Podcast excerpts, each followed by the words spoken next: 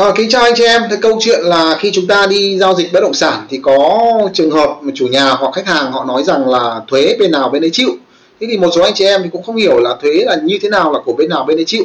Thì xin thưa anh chị em là à, trong giao dịch bất động sản thì chúng ta sẽ có hai cái thuế. Cái thuế thứ nhất là gọi là thuế thu nhập cá nhân. À, cái thuế này thì nhà nước sẽ tính vào cho cái người bán, tức là ông bán ông có tiền thì tôi tính tiền thu nhập cho ông. Thì đó gọi là cái phần đầu tiên là phần nặng nhất là phần đánh vào người bán thì cái tiền thứ hai khi quá trình chúng ta đi sang tên nó là gọi là à, ờ, phí trước bạ. À là phí trước bạ. Nó không gọi là thuế mà là gọi là phí trước bạ tức là gọi là phí sang tên uh, của người sang tên cho người mua. Thế cái phí này thì nó tính là không phải năm phần trăm cái giá mua bán. Thế thì câu chuyện đây là cái giá cái phí này sẽ tính làm cho người mua anh em lưu ý cái thuế trước bạ là tính cho người mua bởi vì uh, phí sang tên cho người mua anh em nhé.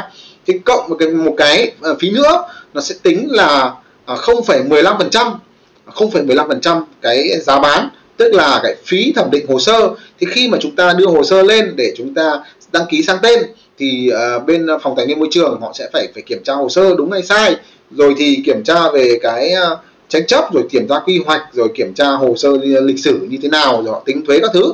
Đấy, tất cả mọi việc họ xử lý để sang tên. Thì gọi là phí thẩm định hồ sơ thì hết 0,15% thì cái phí này thì ờ, thông thường thì đúng là sẽ phải tính là cho người mua. Bởi vì khi ờ, đăng ký sang tên của người mua thì họ phải kiểm tra xem có vấn đề gì không. Nếu không có vấn đề gì thì họ mới sang tên được. Thì mọi thủ tục đó thì người mua họ sẽ phải chịu. Thực tế cái câu chuyện đó là như vậy. Nên khi chúng ta giải thích cái vận phí bên nào bên đấy chịu thì chúng ta sẽ chỉ nói uh, với cả hai bên. Như thế này cho dễ hiểu này. Là uh, như vậy là bên uh, bán sẽ phải chịu hai phần trăm thuế thu nhập cá nhân còn lại bên mua sẽ chịu tất cả những cái chi phí để sang tên sổ thì trong đó có bao gồm phí thẩm định hồ sơ phí uh, trước uh, phí trước bạ. Đấy và cái tiền công chứng. Đấy thì tại sao mà chúng riêng cái tiền công chứng ấy thì anh em lưu ý là cái tiền này thì nó không thuộc về ai cả. Nó đúng ra thì là hai bên phải chia đôi bởi cái chi phí giao dịch là hai bên phải chia đôi nhá. Ừ, thì nhưng mà uh, theo cá nhân tớ thì thường là chúng ta nên để sang cho cái người mua họ chịu vì như vậy thì nó nghe nó hợp lý hơn.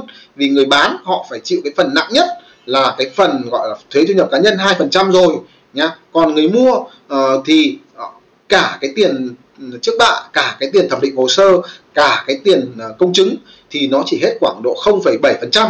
Ví dụ cái nhà 2 tỷ 0,7 phần trăm nó hết tầm 14 triệu đấy còn bên mua ở à, bên bán họ mất 2 phần trăm 2 tỷ đã là 40 triệu rồi. Ờ, à, trước kể là cái tiền phí môi giới cũng cho mấy ông cò. Ví dụ các ông phải hốc cái một hai trăm chẳng hạn.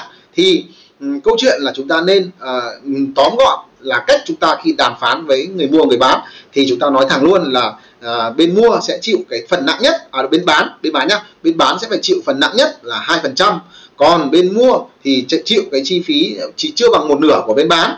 Đấy là tiền à, sang tên tiền à, công chứng. Đấy, nó chỉ khoảng độ chưa được một nửa của bên bán đâu. Đấy, thì bên mua chịu hết cái phần đấy. Thì hai bên họ nghe thấy vậy thì bên bán họ cũng thấy họ phải chấp nhận cái thuế rồi còn bên mua họ thấy rằng cái phần của họ thì nhỏ hơn bên kia rất là nhiều thì họ cũng sẽ dễ dàng chấp nhận hơn. Đó, thì cái cái sự thật câu chuyện là thuế bên nào bên đấy chịu thì chia sẻ như vậy, anh em nắm được và chúng ta có cái chiến lược, chúng ta có giải pháp để chúng ta tư vấn thuế. Còn nếu mà chúng ta không biết cách tư vấn thì nó sẽ rất là khó trong cái việc chốt. Vì nhiều trường hợp, ví dụ người mua họ bảo là không, là tôi chỉ biết là cái giá này tôi giả tiền thôi.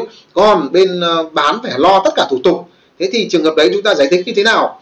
Thì ờ, nếu như bên bán đồng ý cái phương án đấy thì tốt thôi, không sao cả. Nhưng có một số trường hợp bên bán mà không, tôi bán cái giá này thì bên mua ờ, tự đi làm hết, thì mình sẽ giải thích như sau. Mình giải thích cho bên mua là như thế này. Và thực ra khi mình giao tiền cho người người người bán giao tiền cho người bán rồi thì cái nhà này là nhà của mình, thì giấy tờ thủ tục thì mình phải cầm.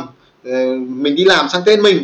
Chứ bây giờ mình giả tiền cho người ta xong, thì nhà thì nhà của mình nhưng người ta lại cầm giấy tờ. Thì nhớ người ta làm mất thì người ta làm hỏng hoặc người ta lại mang đi bán cho người khác nữa, thì thì thì làm sao? Đấy, thì tốt nhất là mình phải đi làm giấy tờ. Thì sang tên mình mà, thì mình cầm. Người ta sang tên xong, người ta giao, thì mình cầm luôn. Thì nó hay hơn. Chứ bây giờ ừ, giống như là là làm đi mua xe xong rồi xe thì vẫn cho người ta cầm chẳng hạn thì, thì, thì, thì làm sao mà được? Đấy thì chúng ta giải thích như vậy thì để người mua họ sẽ dễ chấp nhận hơn trong cái việc là họ sẽ đừng là người phải chịu trách nhiệm đi làm thủ tục sang tên. Để chia sẻ với anh em như vậy và hy vọng là giúp được cho anh em những đặc biệt những anh em mới mà không biết cái quy trình ờ, chốt thuế phí thuế ra làm sao. Chúng ta nắm được để chúng ta tư vấn cho nó ngọt và chúng ta dễ có giao dịch. Chứ còn nhiều trường hợp mà chúng ta không biết tư vấn thì hai bên cứ cãi nhau và không chốt được cái phần đấy khiến cho giao dịch chúng ta không đi đến đặt cọc và không có tiền nhá. Thì chúc cho anh em chốt được nhiều giao dịch và kiếm được nhiều xe.